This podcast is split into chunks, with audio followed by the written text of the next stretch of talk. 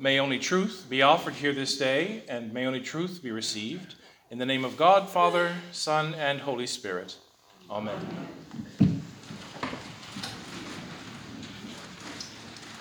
Have you ever thought or, or have you ever wondered what heaven will be like? Sure, you have. We've all thought or wondered, but what's heaven going to be like? Just what is this, this heaven that we have, we have all heard about, but we don't understand? When I was a child, I thought, as a child, I thought that heaven was just over the clouds. In fact, I thought heaven was on top of the clouds, and when it wasn't a cloudy day, heaven wasn't above me. People who lived there sat around on those clouds in, in white robes, playing harps, and they all ate ice cream all day long.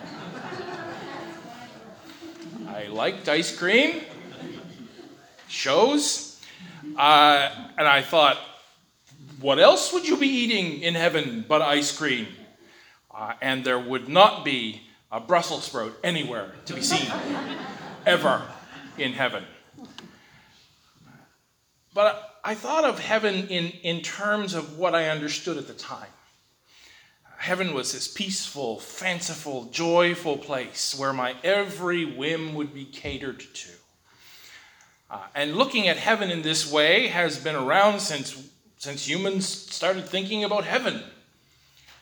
But today we hear a, a, a different vision of heaven uh, from our old friend St. John the Divine. Uh, just some information about St. John the Divine. John was, was sort of minding his own business on, on an island called Patmos uh, when one day, bam, God sent him a revelation beyond any.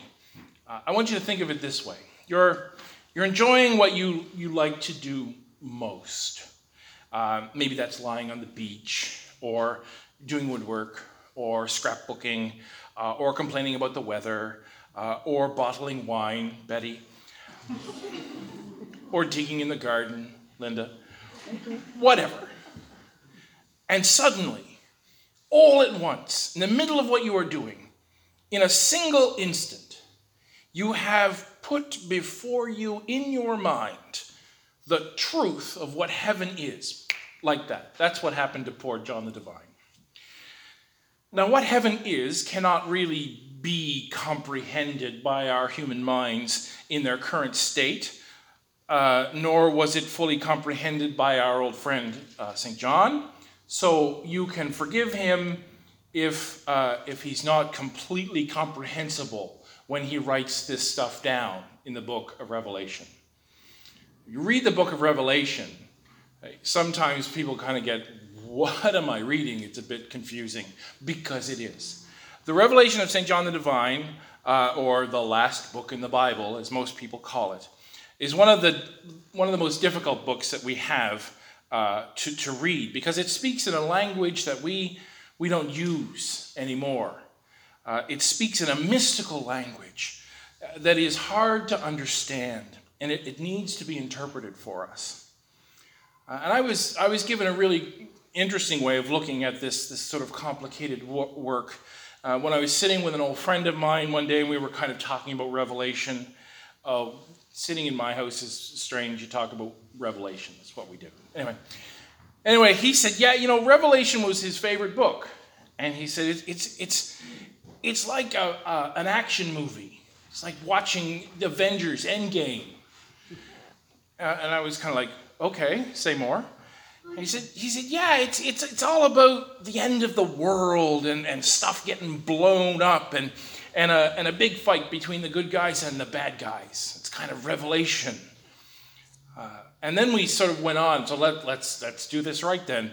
Uh, well, if it's a movie, then let's put some people in it. So let's put get the roles, right? So uh, the four horsemen of the apocalypse were going to be Arnold Schwarzenegger, Sean Connery, Johnny Depp, and Keanu Reeves right? They said that's good four horsemen of the apocalypse. And the four living creatures uh, were going to be played by Gwyneth Paltrow, Halle Berry, Cate Blanchett, and Betty White. And of course, of course, James Earl Jones would be the voice of God. but I've gotten away from, from, from John's vision now, haven't I? Um, it, it, is, it is impossible for us to truly understand the details of what heaven is because we, we've not been there. Uh, you, you can't really fully comprehend something that you have not actually experienced. Uh, that being said, however, it, it is easy to conclude that heaven is a place that is filled with hope. Uh, this hope is something that runs so deep that if we don't have that hope, then the tragedies of this broken world would have no meaning and we would all be less than human. So today we are given an opportunity to, to visualize what heaven is. And not just to think of it alone, but, but to believe that it is real. And in that belief, we find the meaning in our often difficult lives.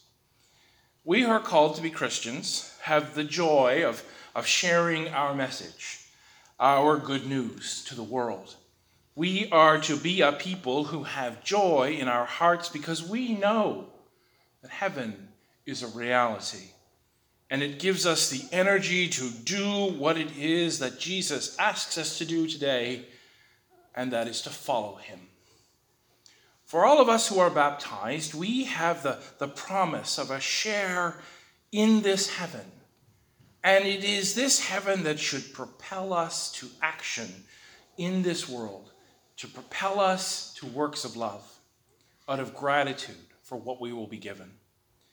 It is the hope of heaven that we, we all look toward to, in all the struggle that we have, so that all this toil and all this pain and all the sorrow and all the crud of our lives can finally have meaning. The vision of heaven is that which sustains us in this life to do our very best to make this world a better place for all people. So let's, let's look just briefly at, at this vision of heaven. John the Divine writes to us today After this I looked, and there was a great multitude that no one could count from every nation, from all tribes and peoples and languages, standing before the throne and before the Lamb, robed in white, with palm branches in their hands. Every nation, all tribes and peoples, all languages. John the Divine is telling us that all people have been invited to stand at the foot of God's throne. This is, a, this is a vision that includes more than just a select, chosen few. This is a vision that portrays the vastness of God's grace and mercy. It is not just the rich or the powerful, or the lowly or the poor, or the Christian or the Muslim, or the English or the Russian or the blessed or the cursed. It is a vision of all people, no matter what, no matter who. And this is an astonishing revelation. It teaches us that we are called to see each and every person in this world as someone who has God's love. Not because they deserve it, but because they have it as someone who is redeemed by God, not because they deserve it, but because they are, as someone who belongs, standing in that great multitude before the throne of the Almighty. Now, here in this place, here at St. Peter's, we have begun the hard work that is bringing about that vision of heaven to the world. In the outreach that we do, to, to people beyond our walls, we, we do what we can to show those who are in need and they need to be reminded of God's love, what heaven can look like. Now, we have, in, in, in our history of this parish and in the history of the church, we have touched the surface of that need. And one day, I hope we may even scratch the surface So, my friends, in the end, it really doesn't matter if we think of heaven as a place on the clouds or a place where angels constantly sing or as a place where we go to eat ice cream all day. What does matter is that we as a people of faith cannot really imagine our lives without the hope that heaven is real. When we can accept that in our lives and do all that we can to make it real in the world, then we will have caught a glimpse of the glory that awaits us all.